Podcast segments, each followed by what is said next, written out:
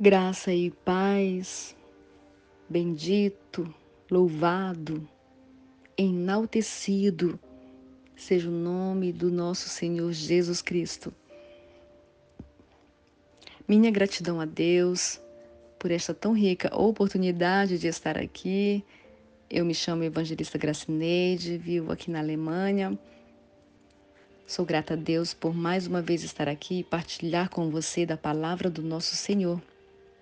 Agradeço a Deus pela vida da pastora Isa, que toda sorte de bênção celestial venha alcançar a si e a sua casa e todos os seus projetos e que o nome, o nome do Senhor venha ser glorificado em tudo. Minha oração no dia de hoje é que a graça de nosso Senhor Jesus Cristo venha alcançar e trazer a você todo o entendimento daquilo que Deus proporcionou para você no dia de hoje.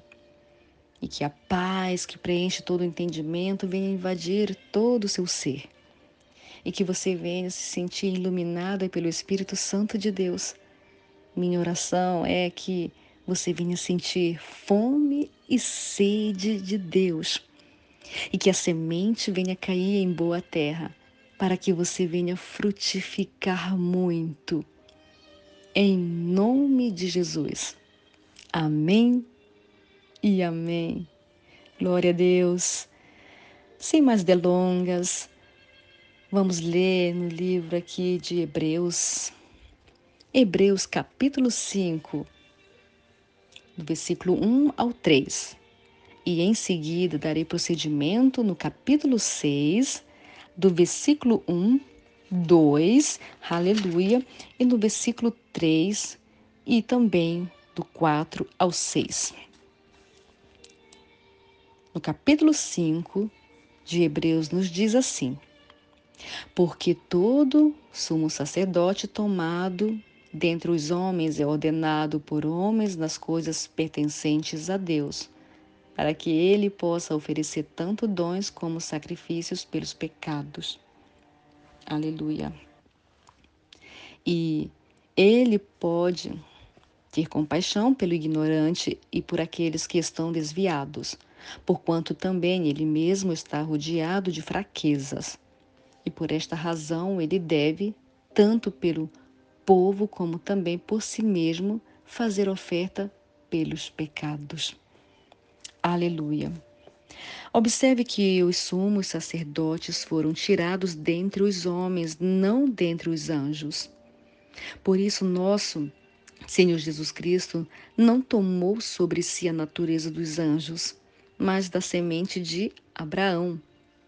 Os sumos sacerdotes judeus foram ordenados pelos homens, agiram e ficaram no lugar deles.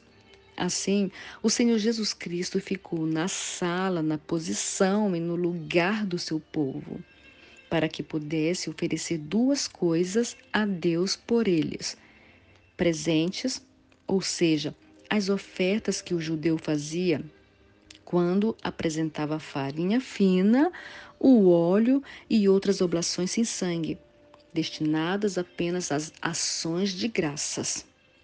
Cristo ofereceu ações de graça a seu Pai.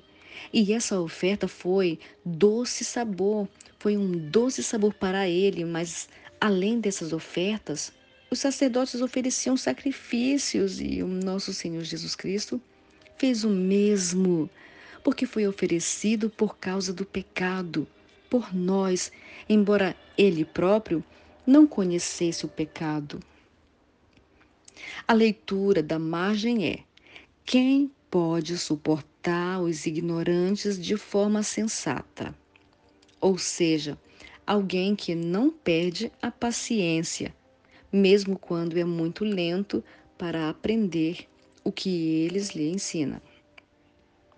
Tendo ensinado a eles 19 vezes e descobrindo que não entendem ou se lembram da lição, ele está pronto para ensiná-los pela vigésima vez. Ele é quem lhes dará frase após frase e preceito sobre preceito, um pouco aqui e ali, porque ele tem compaixão dos ignorantes. Então havia outros que julgavam: o sumo sacerdote muito mais do que os ignorantes.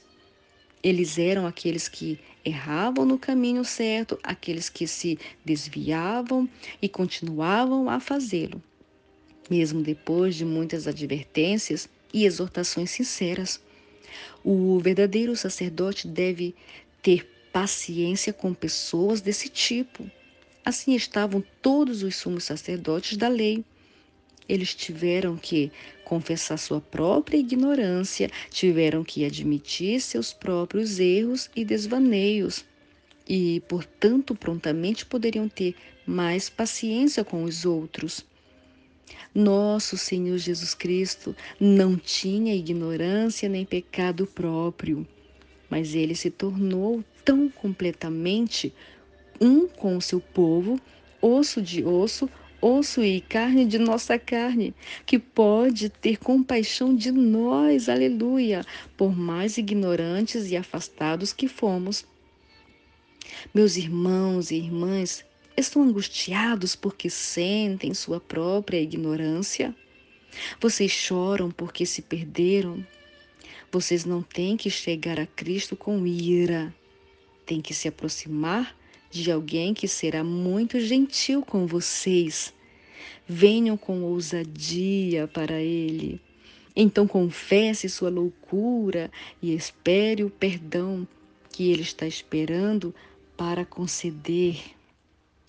Sabemos que, sendo compadecidos de enfermidades e imperfeições, os sumos sacerdotes primeiro ofereciam sacrifícios para si mesmos e depois em nome do povo.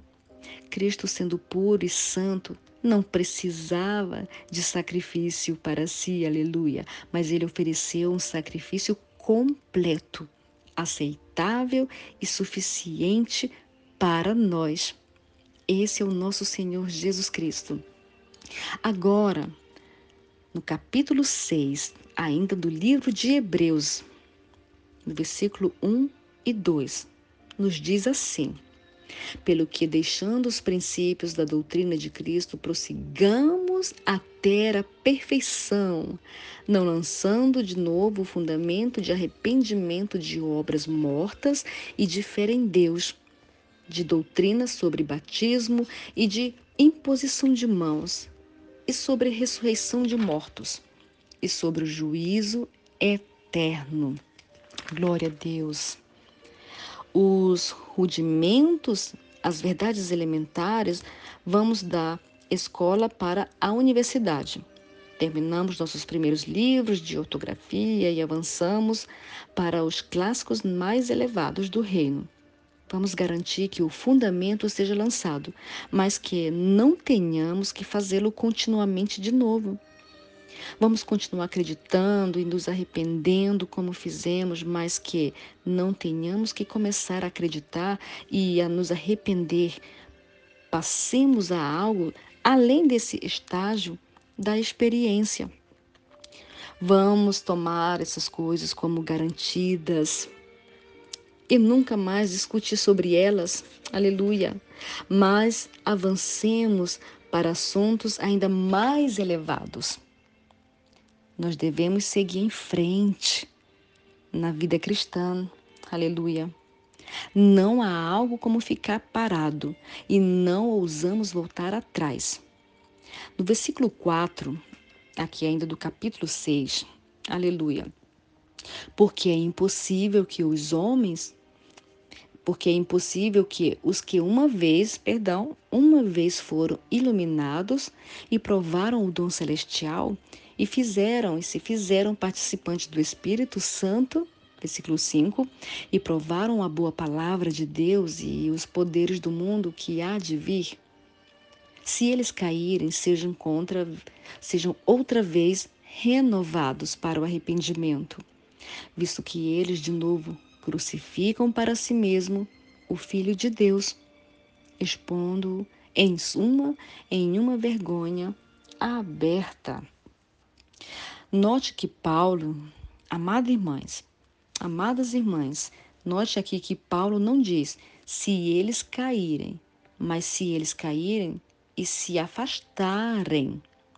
Se a religião que eles professaram deixar de ter algum poder sobre eles, então será impossível. Se todos os processos da graça falham, no caso de algum processo, o que deve ser feito com ele? Se a graça de Deus não lhe, se não lhe permite vencer o mundo, se o sangue de Cristo não purifica do pecado, o que mais pode ser feito? Com base nessa suposição, o máximo de Deus foi provado e falhou. Observe que Paulo não diz que tudo isso poderia acontecer, mas que se pudesse, a pessoa em questão seria como um terreno que não produzisse nada além de espinhos e abrolhos.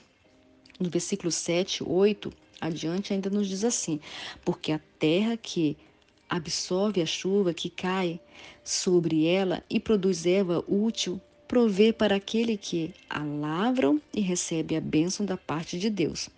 Mas aquela que produz espinhos e abrolhos é rejeitada, e perto está a maldição, e seu fim é ser queimada. Se depois de lavrar, irmãs, se depois de lavrar e semear a terra, e depois dela ter sido regada pelo orvalho e pela chuva do céu, nunca houve uma boa colheita. Todo homem sábio deixará de cultivá-la. Ele diria: Em um terreno como este, todo o meu trabalho é jogado fora. Nada mais pode ser feito com ele, pois depois de ter feito o meu melhor, Nada é produzido além de ervas daninhas. Então agora deve ser deixado por conta própria. Vejam bem, meus queridos ouvintes, se fosse possível que a obra da graça em suas almas não tivesse proveito, nada mais poderia ser feito por vocês.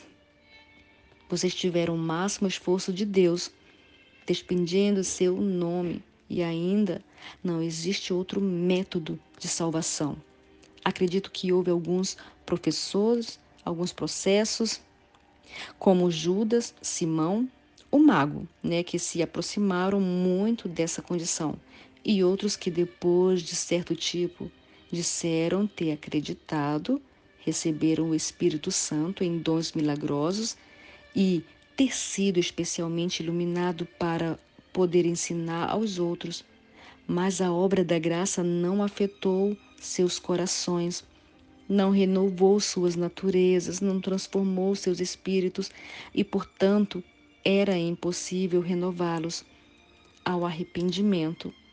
Observe que Paulo diz: por mais severas que as palavras do apóstolo Paulo, do apóstolo possam parecer, elas não foram feitas para você, que realmente acredita em Cristo e em quem o Espírito Santo operou uma completa mudança de coração e vida. Paulo não está falando de você. Eu creio que você é uma bênção de Deus e que você é iluminada pelo Espírito Santo de Deus. E se você ouve a palavra de Deus, você tem fome e sede dele.